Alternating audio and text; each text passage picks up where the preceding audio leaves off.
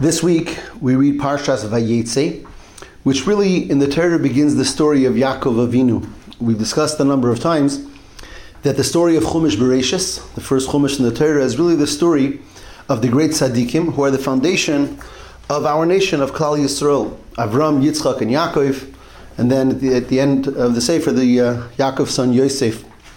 So whereas we had a couple of parshias devoted to the story of Avraham, and then we had Toldos, which was primarily for Yitzchak, um, beginning this week's parsha, Vayetze Yaakov Mebe'er Sheva, starts really the story of Yaakov and how he built his family, the 12 Shvatim, the foundation of Klal Yisrael.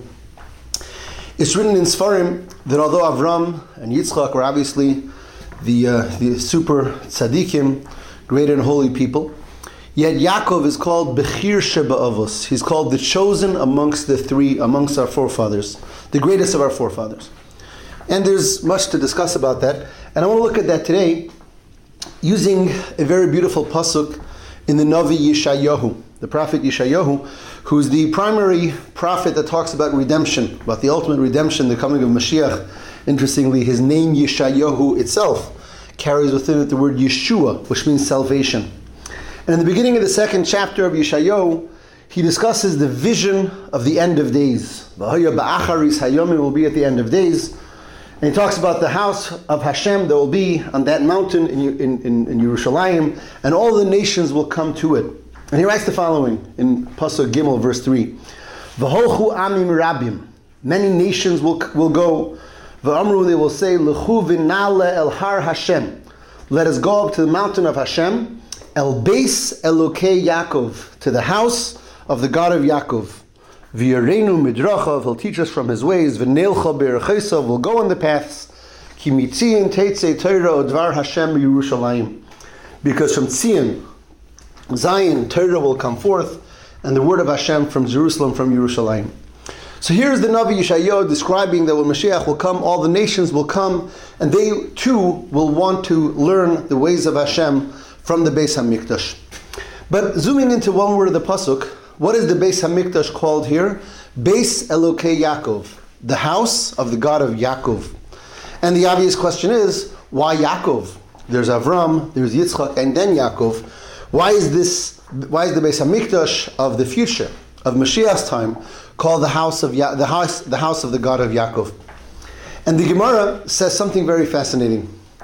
It says that we look at Chumash we look through the Parshas, we'll find that Avraham, Yitzchak, and Yaakov, all of them referred to the place of the Beis Hamikdash. But they all called it something else. After the story of Akedah, Avram calls the Beis Hamikdash the place of the Har, Har Hashem, the mountain of Hashem. He calls it a mountain. In last week's Parsha, when Rivka is brought to Yitzchak, or two weeks ago, that is Parsha, it says, Vayetze Yitzchak lasuach basode. Yitzchak went out to pray in the field. And again, our, our, our, sages teach us that field was the Har Habayis, Temple Mount, and he called it a field. So Avram Avinu called the place a mountain. Yitzchak called the place a field. In this week's parsha, after Yaakov's famous dream that he dreamt about that ladder uh, reaching into the sky, which was also on Temple Mount, Yaakov calls the place Beis El, the house of Hashem. So Avram called it a mountain, Yitzchak called it a field, and Yaakov called it a house. A house represents permanence. A house represents safety and security. Yaakov is the one who called the place of the Beis Hamikdash the house. And now let's go back to the pasuk of Yeshayahu. The pasuk says that the nations will say, "We're going to the house of the God of Yaakov." Says the Gemara, Loka Avram. They didn't. They're not talking about Avram who called the place a mountain. Loki Yitzchak, not like Yitzchak that called the place a field. Rather, it was Yaakov who called the place a home, and that home is the one that the nations are saying we want to go there for the Beis Hamikdash Hashlishi. That's what the Gemara says. An interesting concept, which of course requires explanation. What's the idea of Avram calling it a mountain and Yitzchak a field and Yaakov a house? And the commentators say that as we know, we have three holy temples, three Bate Mikdash. There was the first Beis HaMikdash built by Shlomo HaMelech and stood for some 410 years. The second Beis HaMikdash built by Ezra and Nehemiah stood for another 420 years. And ultimately, there's the third Beis Hamikdash that we're waiting for, that will be built through the coming of Mashiach. The basic difference, there's many differences, but perhaps the most, the clearest and most uh, defining difference between the three is that the first two were destroyed. The first two were temporary, they were transient. And the third Beis Hamikdash, the one we're waiting for, as it's alluded to in Psukim and the Zohar, is a binyan nitzchi, is, a, is an edifice that will be everlasting for Hashem. Say the Mefarshim, say the commentaries, that's the difference between the field and the mountain and the house. A person who's out in the field or, or, or on the mountains, these aren't things that represent security. They're, they're, they're temporary, temporary dwellings. That's why when Avram talked about the mountain, he was really prophesizing about the first Beis HaMikdash that was going to stand on this place. When Yitzchak spoke about the field, he was prophesying about the second Beis HaMikdash that was going to stand there. And Yaakov, when he said the house, he was referring to the third and final one, the permanent one, the secure one. And that's why he called it a house. And that's why when Yeshayahu is talking about the coming of Mashiach, and he's talking about the Beis HaMikdash that will be then, he calls it Beis Elokei Yaakov, the home of the God of Yaakov, the one who called it a home, the one who gives it its, permanent, its, per, its permanence. But of course, we still need more. Why is it that Yaakov, more than the other two, talked about the home, talked about the third Beis Hamikdash, talked about permanence? And in very short, the idea is um, a famous idea, something we've spoken about a number of times Kabbalistically. Avraham represented the emotion of kindness, of love.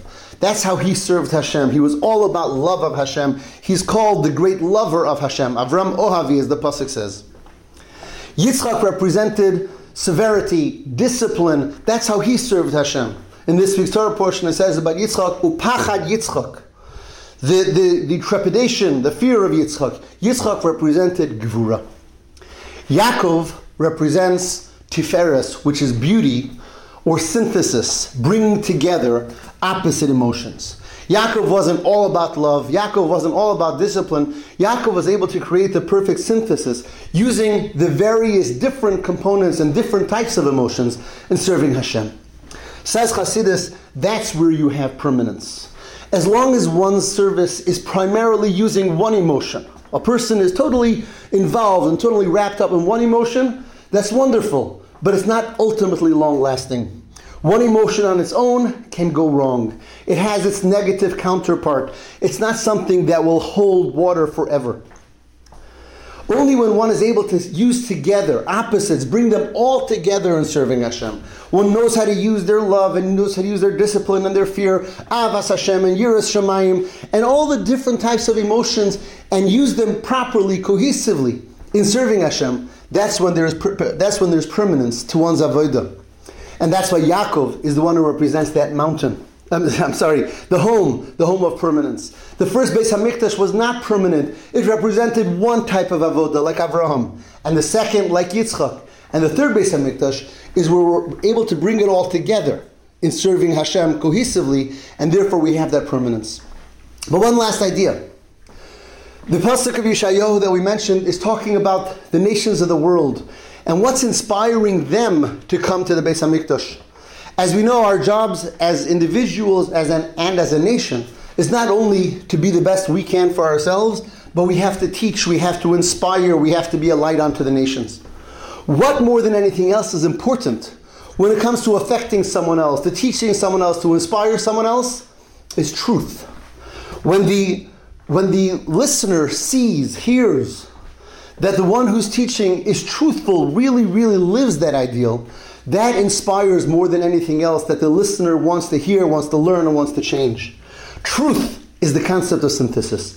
Truth is when we're able to use everything. We're not just wrapped up with one idea that we're inspired with, but rather we use all ideas in our devotion and dedication to Hashem. So it's Yaakov's truth, midas ha'emes, the truth, the, the bringing everything together that will inspire the nations of the world, all the nations of the world, to call out and say, L'chu v'nelcha, let us go forth to the house of Hashem, the house of the God of Yaakov, so that all of us, all of us as well, should learn the Torah and connect to His beautiful ways. Have a wonderful Shabbos.